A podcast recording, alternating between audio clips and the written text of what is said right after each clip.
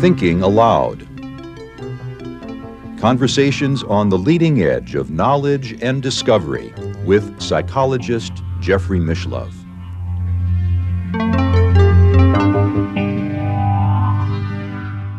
Hello and welcome. I'm Jeffrey Mishlove. Today we'll be looking at Jungian metaphysics, the metaphysics of the great Swiss psychiatrist Carl Jung. With me is my friend Bernardo Kastrup. Bernardo, over the past decade, has written a dozen books explicating his metaphysical view that he calls analytical idealism. Some of his recent titles include Decoding Jung's Metaphysics, decoding Schopenhauer's metaphysics, the idea of the world, and science ideated. Bernardo lives in the Netherlands, and now I'll switch over to the internet video. Welcome, Bernardo. It's a real pleasure to be with you after so many months. Always a pleasure to talk to you, Jeff. I'm looking forward to it. In your book, Decoding Jung's Metaphysics, you point out that uh, since you were a teenager, Jung has had a big influence on, on your life. In fact, I think you suggest so large an influence that it, it may even be operating at the unconscious level. Oh, that's uh, almost a certainty um, um, because I was so influenced by him so early on that sometimes it's hard to tell which ideas are mine and which are his, just sort of elaborated uh, in different words in a different way, but uh, at root, his ideas. I think he was uh, the key link uh, in the 20th century between the streams of idealism, German idealism in the 19th and 18th century, and the renaissance of uh, idealism in the 21st. Jung held the candle alive during the darkness of positivism and behaviorism and all that stuff. You mentioned that the uh, first time you encountered Jung was in his comments on the I Ching. Yeah, I think it was a foreword or a preface. I, I don't quite remember, but I was uh, I was in the mountains. I was a kid uh, on holidays with my family in the mountains, and I was sort of roaming around the town on my own, and there was this prominently prominently displayed book on a bookshop called the I Ching, and I thought, what the hell is that? And I picked it up, started sort of browsing it, and pretty clear, it was pretty clear very quickly that it was a kind of oracle, and which sort of demotivated me immediately. I thought, ah, okay, man, one of those silly oracles. But then there was this foreword by one Carl Gustav Jung um, which caught me and, and it provided a, a sense of, or a space of plausibility for that thing that I could, would not have imagined for myself. It was something incommensurable with my way of thinking at the time. And Jung sort of opened a tunnel that allowed me to see a different space. Because that particular essay, as I recall, emphasizes his notion of synchronicity, which is one of the most mysterious and deepest notions in Jungian thought. I think many Jungians are very uncomfortable with it. True, and, and a lot of people who want to squeeze Jung neatly into some kind of physicalist compatible box uh, they have to glance over synchronicities because the implications of that squarely take Jung away from a materialist or physicalist way of thinking. Um, so, yeah, I can imagine that some Jungians are uncomfortable with that. A whole lot uh, of other Jungians don't don't quite understand it. Um, but it is a key element of Jung's implicit metaphysics, which runs through his entire corpus. Now, I have read Jung's preface to uh, another classic mystical book, the Tibetan Book of the Dead, the Evans Wentz translation. And in there, he goes so far as to suggest that the psyche itself is the basis of metaphysics. In fact, I think he says even more that it is the metaphysical reality. You hear echoes of that throughout his corpus. There was there there is a letter. It doesn't get any more unambiguous than this letter that he wrote to Father White, um, who was one of his friends. He was a theologian and a priest. Um, and in that letter, he says, "To me, the psyche is an ousia, and ousia is a Greek word that means something that has standalone existence, something irreducible, fundamental, um, that's not dependent or derived from anything else. So he states right there that for him, the psyche is an ousia, and it doesn't get more unambiguous than that. And in other parts of his corpus, he says, it's the psyche that creates its body not the body that creates the psyche. He repeats it more than once. Um, he pokes fun at materialism, variously calling it absurd or you know, something that is not thought through. Um, so yeah, there is very little question about where his uh, metaphysical views uh, stood. You have a very interesting discussion in your book, Decoding Jung's Metaphysics, about the distinction between uh, the way we use the word consciousness and the way Jung uses the word psyche the, crucial part is how he uses the word consciousness, because what he calls consciousness is a lot more restrictive than what philosophers today call phenomenal consciousness or raw experience, if you will. For Jung, consciousness is not only experience, but it's experience that is uh, connected in a web uh, of cognitive associations. Um, an experience that is metacognitive, that, that there is volitional, explicit control over your thoughts, over your emotions. So it's an appeal to cognitive associations, to metacognition. Um, so it's much more restrictive than phenomenal consciousness. And because of that, what he calls the psyche, that is what we call today phenomenal consciousness. Uh, the, the, the, inherent quality of the psyche is that it, it is experiential in nature. And consciousness, although experiential too, and therefore a part of the psyche, it's a more specific definition that requires now a web of cognitive associations and metacognitive awareness. Now, Jung came out of a Freudian tradition. He was originally, I guess you'd have to say, a, a protege of Freud. And Freud emphasizes the unconscious, and that's a little bit confusing for people. How is it that the unconscious is also associated with consciousness? For Freud, it probably was not because he was a neurologist, a materialist. So for him, the unconscious was physiological instead of properly psyche, psychic. Um, for Jung, that's clearly not the case. He is very explicit about the, this um, gradual distinction between the pure, purely physiological and the psychically unconscious. So unconscious for Jung means something that you cannot access through explicit introspection. In other words, things that you are experiencing, but you don't know that you are experiencing because either you cannot access it through metacognition or your executive ego is dissociated from it. But the contents of the unconscious are experiential. There are segments, particularly in on the nature of the psyche, a very long essay in which Jung tackles this. Um, he says that the unconscious is a kind of consciousness, and then he proceeds to explain what he means by that. So it's very clear that for Jung, um, the unconscious and consciousness as part of the psyche are both experiential in nature. I, I think you used the word traffic, referring to the exchange of, uh, I don't know what I would call it, archetypes, information, impulses between the conscious mind and the Jungian unconscious or the collective unconscious. Exactly. So for Jung, um, experiential contents can move across these elusive boundaries between the unconscious and consciousness and between the impersonal or the collective unconscious and the personal unconscious. And he describes that using the metaphor of a spectrum, a spectrum of light. So he says, well, uh, whatever you are in the spectrum, it is light that you're talking about, or electromagnetic field oscillations. So the nature of the thing is always the same, but there is a change in the degree of some of its properties. In the case of the spectrum, it's the frequency.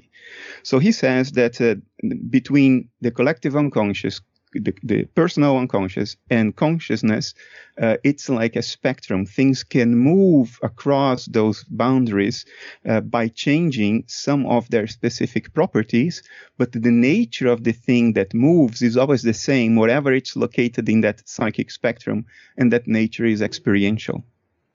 I guess this this is a little bit tricky for me, and that is, uh, and probably uh, you've got a good handle on it as a computer scientist yourself. We know that computers are capable of manipulating information without any consciousness whatsoever, without any experience. So it would seem to me that information is not necessarily experiential at all. That's correct. Information is the way we found, the most efficient way we found in 1948 uh, to describe uh, the states and the dynamics of the states of a system, information is therefore a description. It's not an ousia. It's not a thing in and of itself. It doesn't have standalone existence. It's a way to describe something else.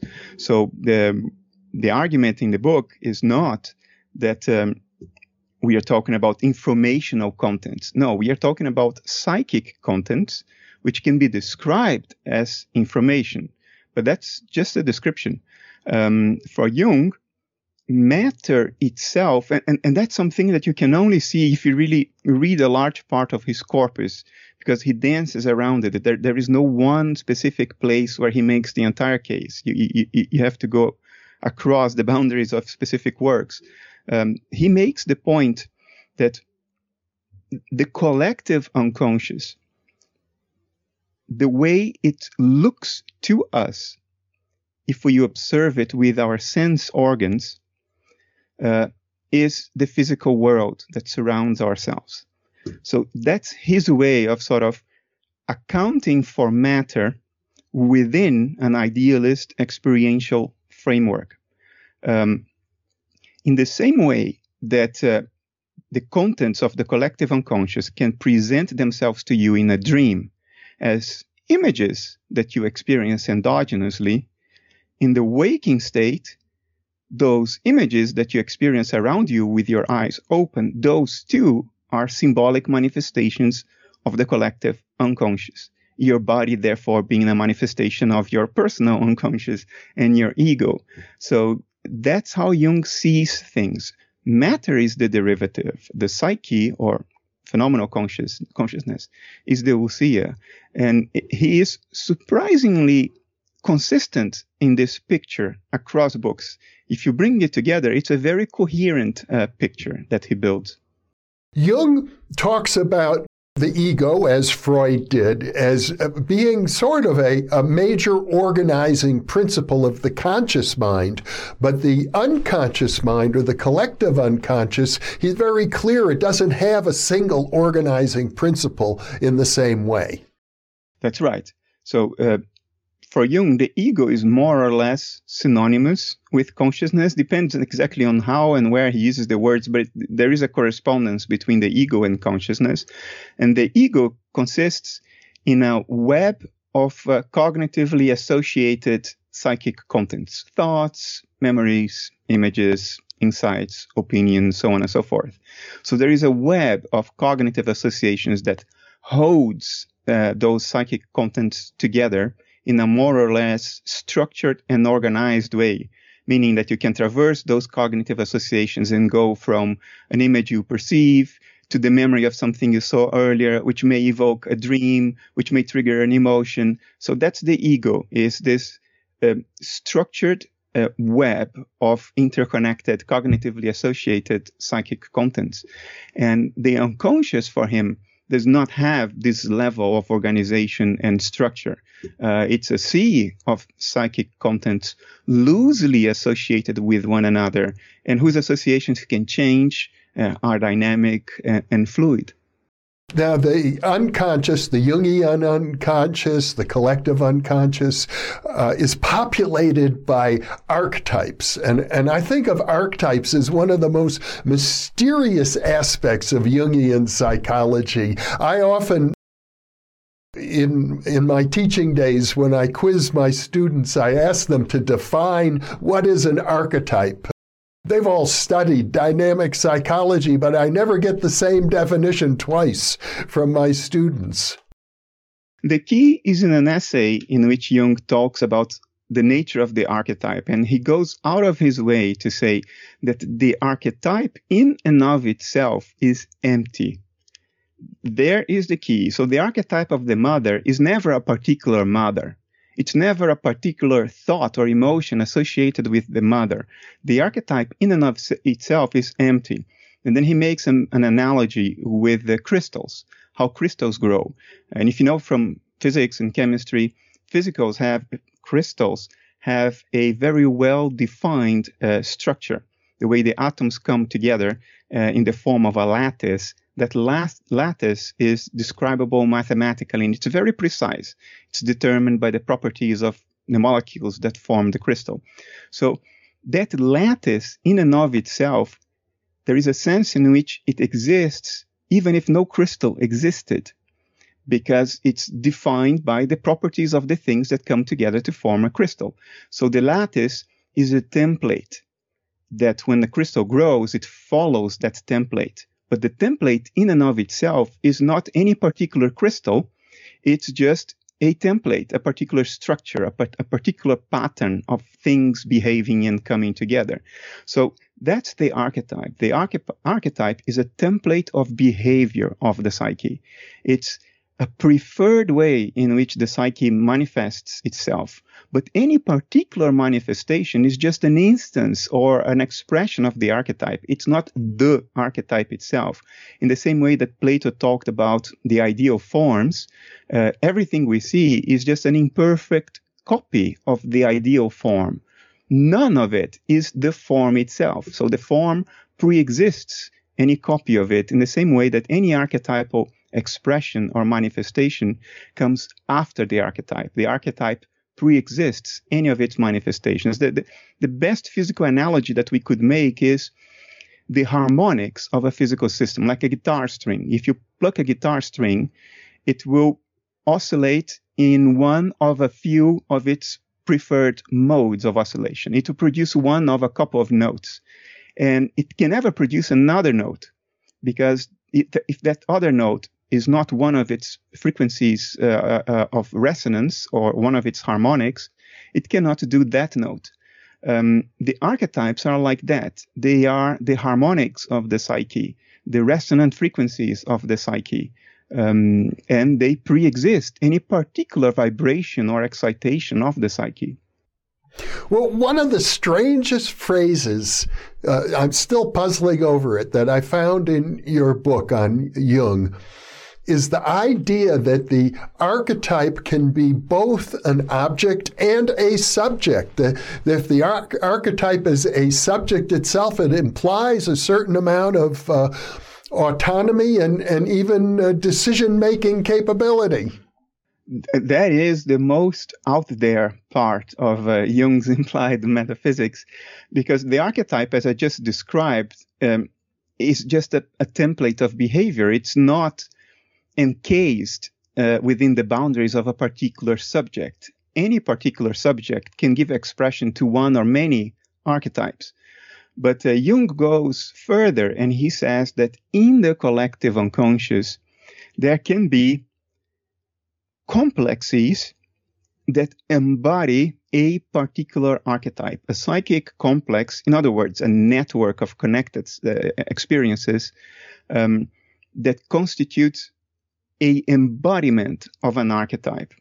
So um, you could have a psychic complex in the unconscious that is the embodiment of the mother archetype. Now, the archetype itself precedes that complex. That complex is just an expression of an archetype, but it can be such a strong expression of a particular archetype that as a complex, all of its psychic energy flows along that archetypal template. Maybe, maybe I should have defined complex. Well, ne- never mind. Uh, I think people have an intuition about it. So the energy of those associated psychic contents uh, flows according to the to the lattice or the structure or the template given by a particular archetype. So you can say this is a psychic embodiment of that archetype and it is a kind of subject too. Because if within that complex there are enough cognitive associations and, and some form of metacognition arises, some form of explicit introspection capability arises, then that complex is a kind of subject, not as structurally well defined as an ego, but a kind of subject nonetheless. So uh, if you're traveling around the waters of the unconscious, you can come across incarnations, psychic incarnations of particular archetypes. Like um, Philemon, for him, was a psychic incarnation of the wise old man archetype. Um, the snake was another in, that, that he saw and he describes uh, in the red book was another of these incarnations. So he extrapolates from that and he says that in the collective unconscious, archetypes tend to express themselves in the form of these more or less well structured complexes, which constitute subjective embodiments uh, of that archetype. So, what he's saying is that in, in his visions, Philemon was not just an image that his personal psyche projected. He's suggesting that Philemon had a kind of experiential inner life of its own, uh, a, a kind of volition and decision making capability of its own, driven by the particular archetype that it embodied.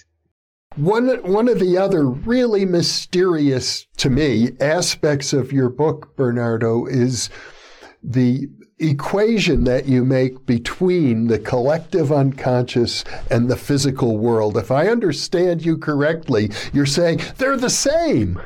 Yes. Yeah, well, I'm saying that that's what Jung implied and sometimes even said. There is a passage in which he says that. I think I quote it in the book. He just says that. There is one passage in which he just says that. The material world is the collective unconscious. They are one and the same thing. Um, and the way his reasoning goes about it is the following. He's looking for certain characteristics of psychic contents, like psychic contents that seem to have an autonomy, a will of their own and they do whatever they do, regardless of whether you, as an observer, like it or not. They are not under your volitional control.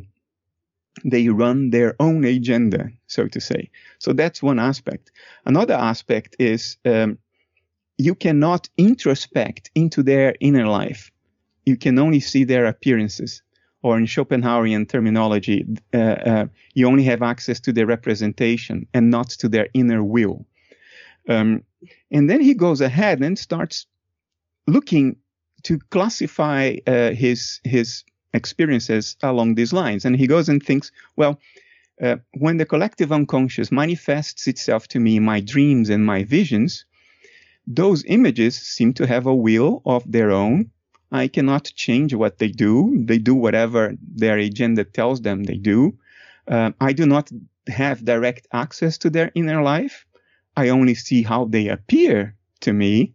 I cannot put myself inside them. I only see their external manifestation. And then he realizes that the exact same rationale applies to the physical world. It seems to have a will of its own. Um, we cannot put ourselves in the shoes of the inanimate universe. We have no access to whatever inner life the inanimate universe might have. It follows its own uh, its own agenda. We call that the laws of physics. And the laws of physics are whatever they are, regardless of whether we wish them to be different uh, or not. And he realizes that this is entirely analogous to the manifestations of the collective unconscious through uh, uh, introspection. So introspection and ext- ext- extrospection, whatever, if that word exists, uh, um, you are watching psychic images with an agenda of their own, which manifest themselves to you in the form of images, appearances, representations, whatever you want to call it.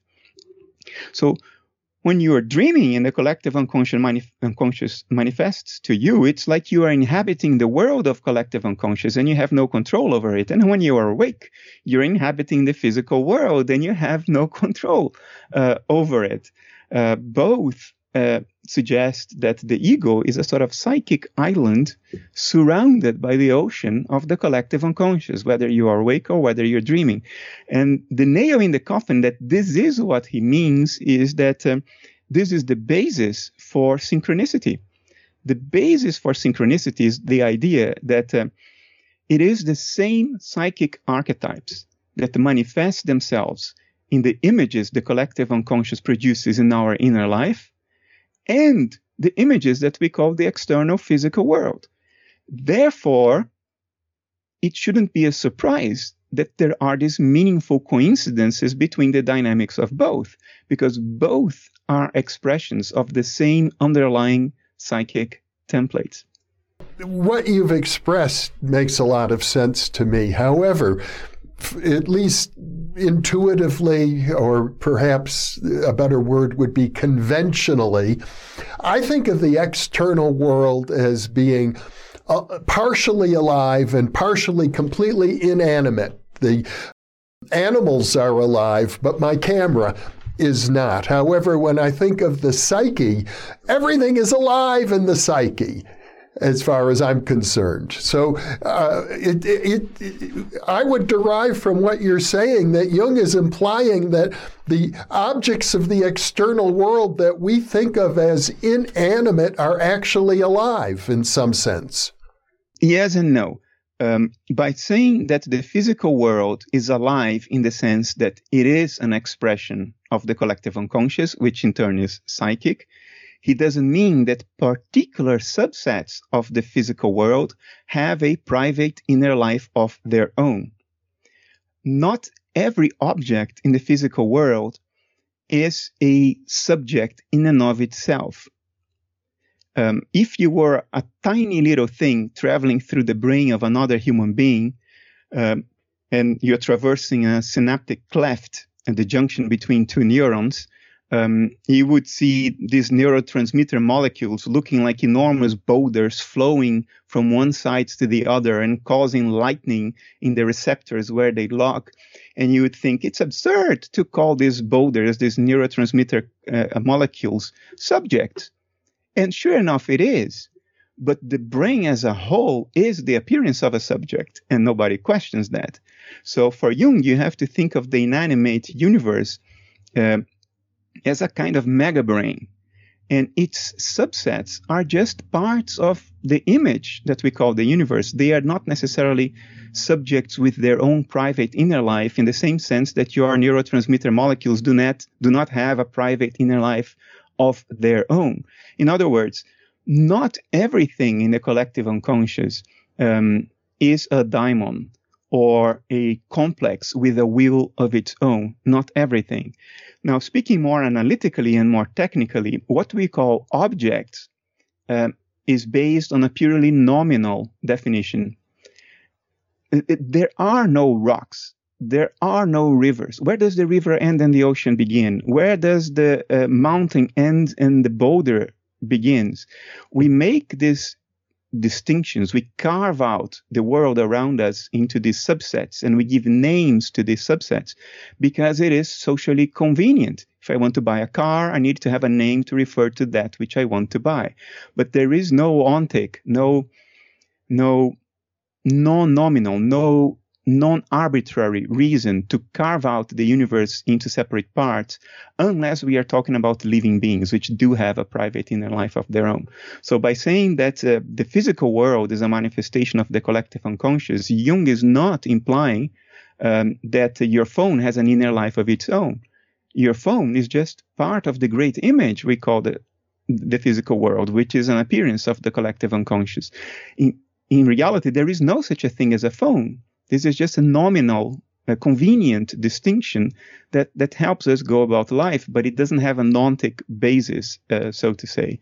Um, but you and I, uh, we are daimons of the collective unconscious. We are psychic complexes that have developed enough internal cognitive associations, a web of cognitive associations, and the ability to sort of turn the psyche in upon itself so the psyche can examine its own contents in a metacognitive way.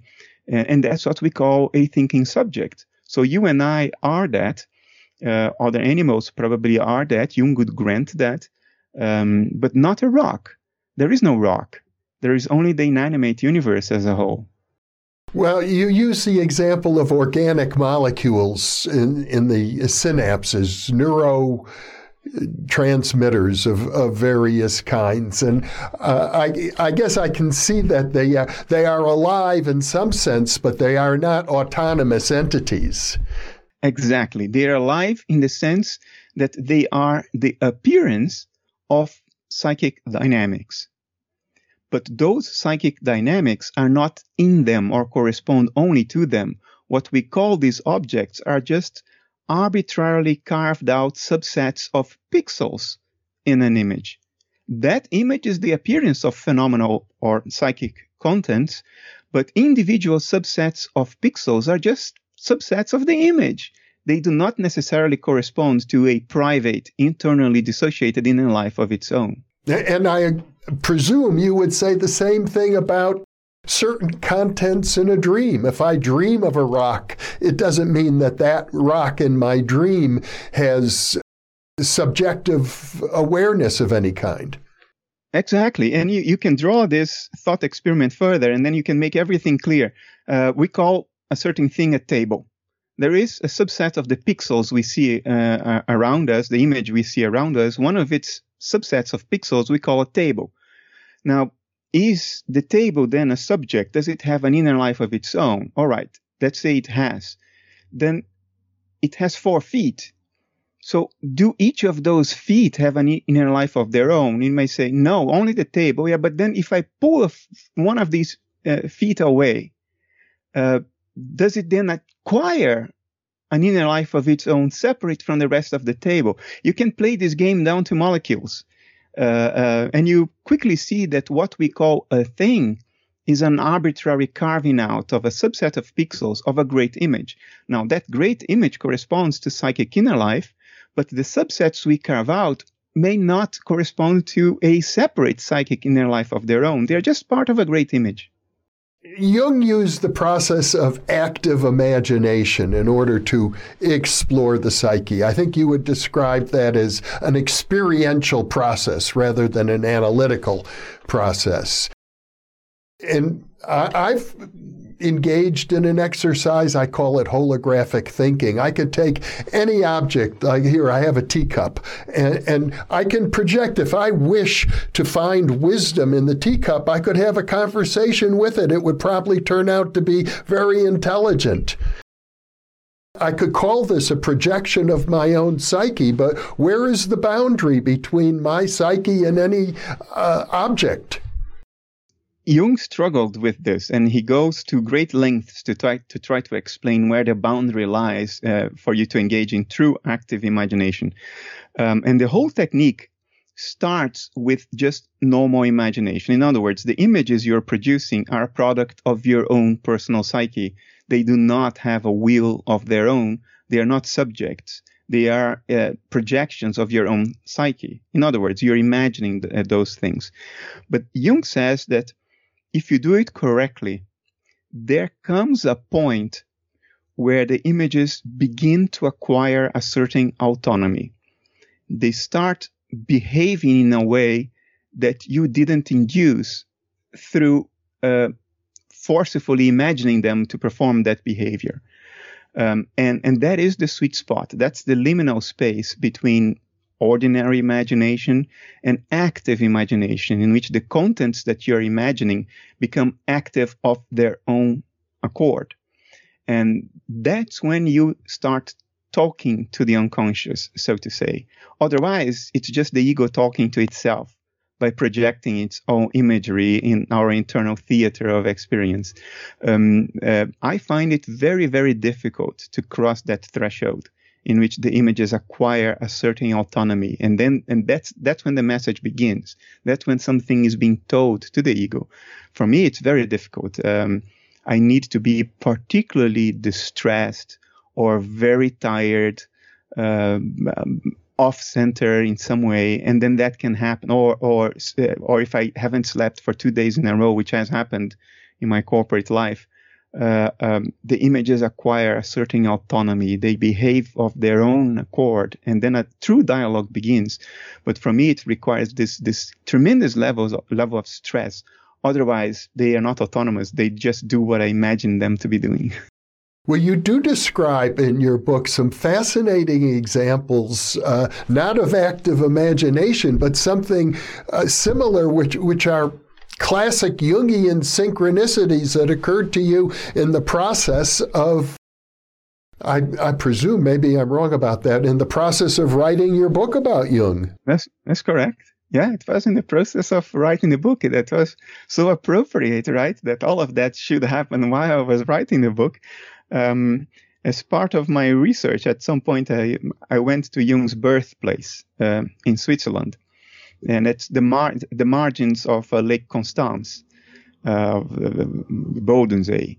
Um, and at, there was a sunny afternoon, very lazy. I know I was not under pressure. I was so officially on holidays, and I was just uh, uh, walking bare bare feet with bare foot uh, uh um, barefoot along the margins uh, of the lake, and m- my feet were underwater, 20 centimeters of water or so.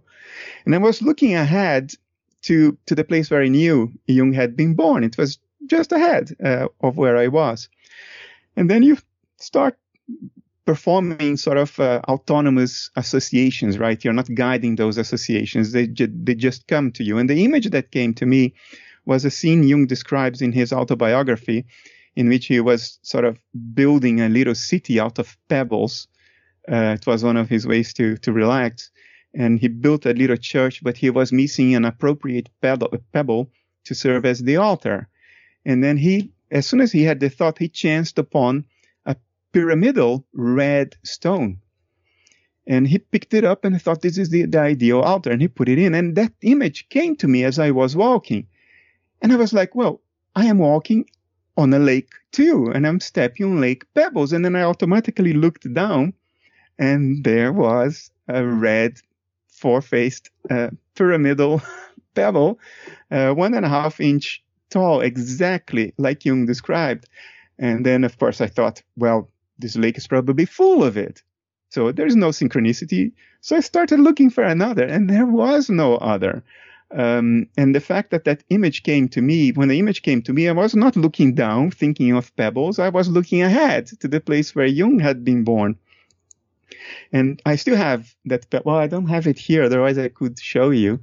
Uh, um, when I read Jung's book, I thought he's taking poetic license here because I have never seen a pyramidal, four-faced pyramidal red pebble. I mean, this is not normal erosion, right? and then there was one. I held it in my hand. I photographed it. I put a photo in the book. And then a few days later, I was walking on the mountains in Switzerland, another magical place for Jung. And I came across a pyramidal boulder in a very isolated valley. I thought somebody carved this, but when you get closer, you see, no, no, that's just know, erosion from ice and, and flowing water. Um, I was, I was stunned by it. Well, I agree. It, it's stunning, these synchronicities. Wouldn't there be some sort of deeper meaning in it for you? The process I was engaging in of writing a book about Jung's metaphysics was in tune, in resonance with where nature wanted to go. I, I as a tool, I was performing the job, if you know what I mean. Th- that was the reassuring part of it to me. It's like, well, I'm writing this book. It's what I should be doing right now. That's what nature wants to do through me. And, and these synchronicities are just like messages saying, keep going, go ahead, because this is the resonant path. You know, you're in tune with the ebb and flow of nature here. I think that's a great way to interpret synchronicities, uh, especially you know, pleasant ones on occasion. Yeah, absolutely. on, on, occasion. Some are warnings. yeah, some are. In, indeed, some are. Well, now, other people have also looked at Jung's metaphysics. I think Roderick Main, a Jungian therapist, uh, talks about Jung as a, a dual aspect monist. And I know you dispute that interpretation. Absolutely. Absolutely. Jung is very clear. Look, dual aspect monism says that um, what the world really is is not matter or psyche. It's a third mysterious thing which manifests itself or appears as matter sometimes and other times as psyche.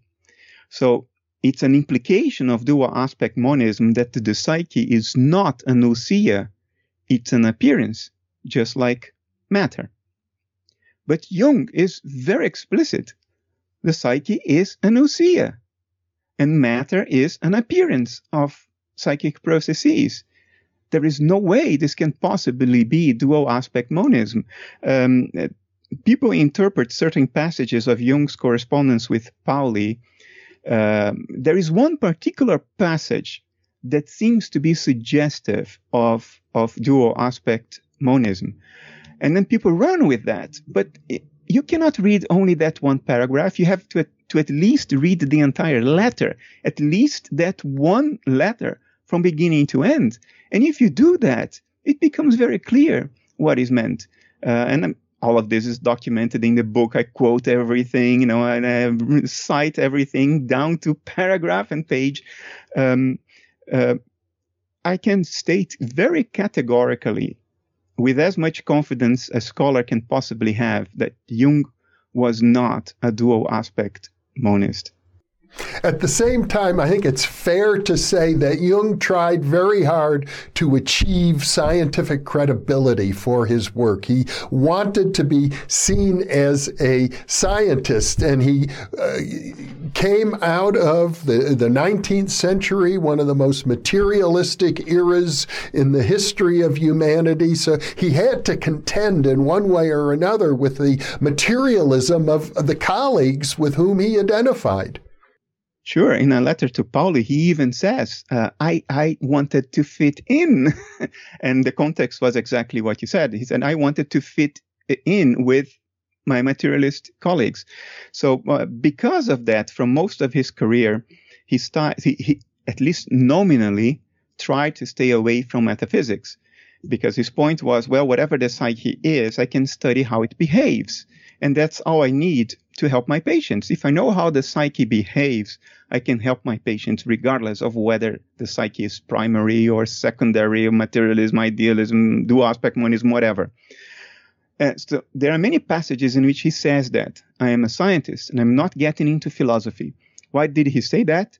Because he was doing his main work um, at the birth of positivism at the birth of the analytic stream of philosophy with Russell, Wittgenstein. Um, and philosophy got a bad name at that time.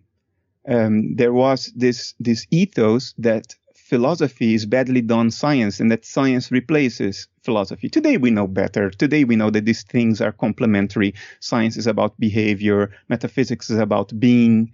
Uh, you need both and you, you, cannot uh, eliminate one with the other. Um, but Jung was a man of his time, so he was concerned. So he nominally tried to stay away from philosophy and metaphysical speculation, but he couldn't help.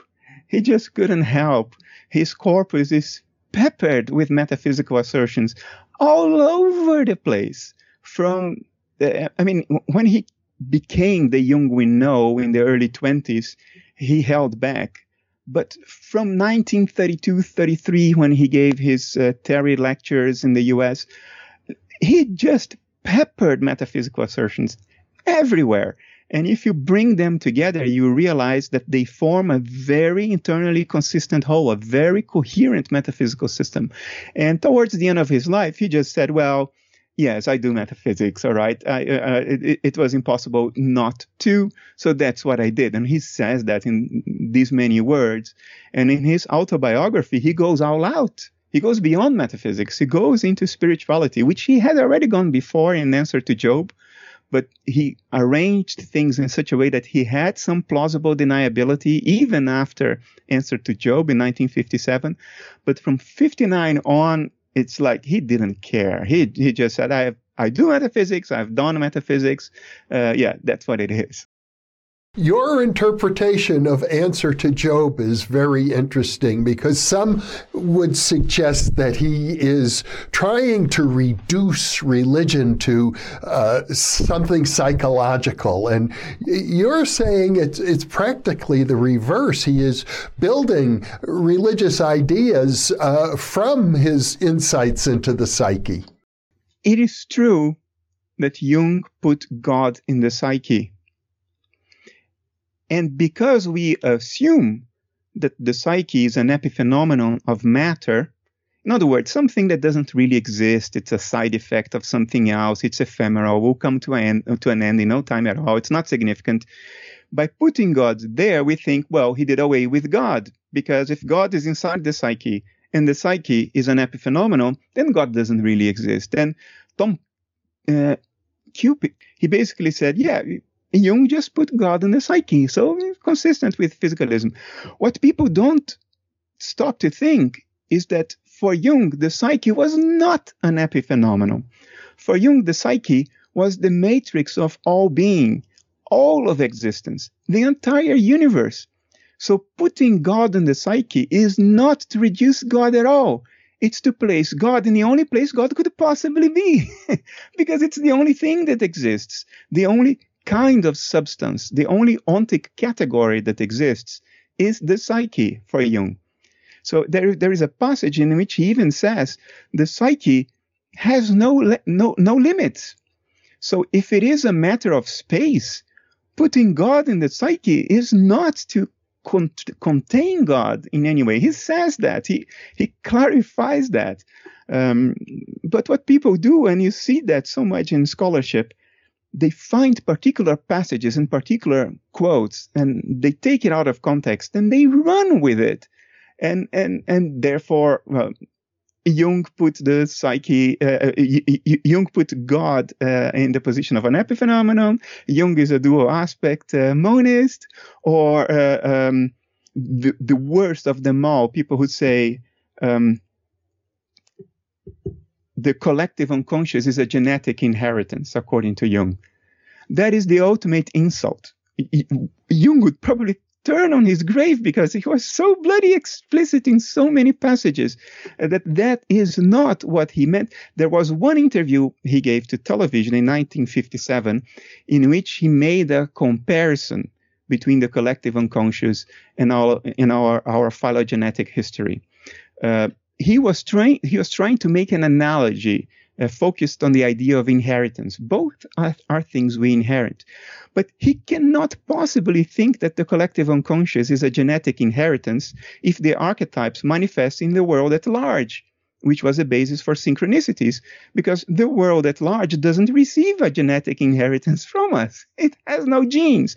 So how can it manifest the archetypes just as we manifest the archetypes in our psyche. So obviously the archetypes, the collective unconscious for Jung are not genetic inheritance, but some well-known Jungians uh, have written that uh, that's what it is.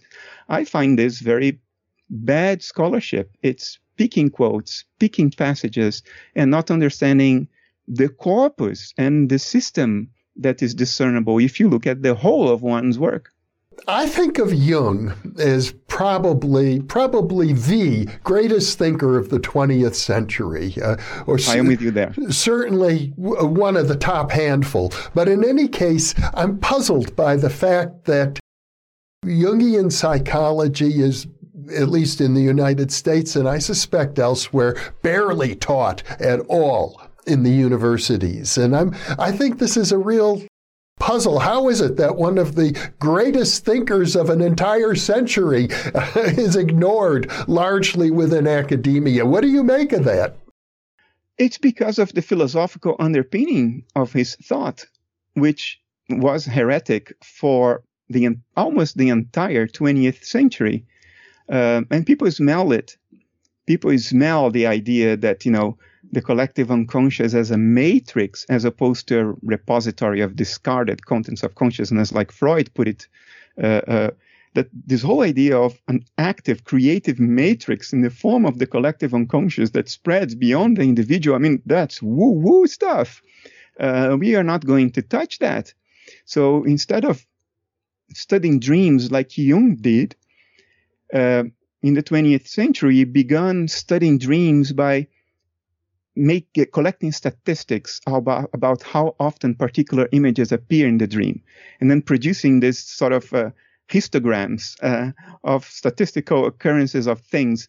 This is like trying to study the Cologne Cathedral by inventorizing how many types of bricks were used. You reduce Cologne's cathedral to a pile of different bricks, a few piles of bricks. Is that what the Cologne Cathedral is? Of course not.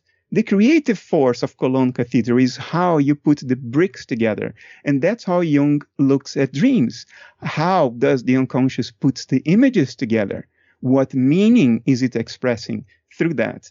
Um, and, and that is very hard to study in a way that you can publish papers in analytic or psychological journals because you need to produce plots and graphs and statistical analysis and cross the statistical significant, uh, significance threshold, which is entirely arbitrary. Jung tried to see Cologne's cathedral, but Cologne's cathedral is not amenable to the methods that we consider the appropriate ones to study the psyche in the 20th century and actually to this day. So, of course, he's not going to be taught because people don't know what to do with his thinking. Um, and, and to apply Jungian psychology, you have to be more than a psychologist. You basically have to be a, a classical scholar. You have to know so much in order to identify the, the cognitive associations that the connective unconscious is operating on the basis of. Um, I think this will change at some point in the future when we mature. But whether he's taught in academia or not, it's almost irrelevant. You know, the greatest innovators in history were not in academia. Nietzsche was not in academia. Uh, uh, uh, Schopenhauer was not in academia. Kant was. Okay, every now and then you find one. Kierkegaard was not in academia. So it, it doesn't say much about Jung. It says something about the the stage where we are in academia. But academia or not, he held he held it together for us in the 20th century. He kept us linked to the wisdom of our ancestors. He didn't allow it to die in, in, in, in the darkest age of our philosophy. You know, positivism and behaviorism together. That's the darkest of dark ages uh, uh, in the history of uh, Western thought. And and he kept the candle burning and alive. And you know he he took the two opposites of of of this chain and kept them connected in the 20th century, so we wouldn't lose touch with ourselves. And he I, I, I predict. Give it another century or two, and he will be recognized for that. Bernardo Kastrup, what a joy to be with you once again. Always a fantastic pleasure to talk to you, Jeff. I always enjoy it enormously. Thank you so much for being with me today, Bernardo. And I'm pleased to let our viewers know we have another interview planned in a few weeks based on your newest book, Science Ideated. So I'm very much looking forward to that as well. Me too. Bernardo, thank you again for being with me. And for those of you listening or watching, thank you for being with us. Thank you.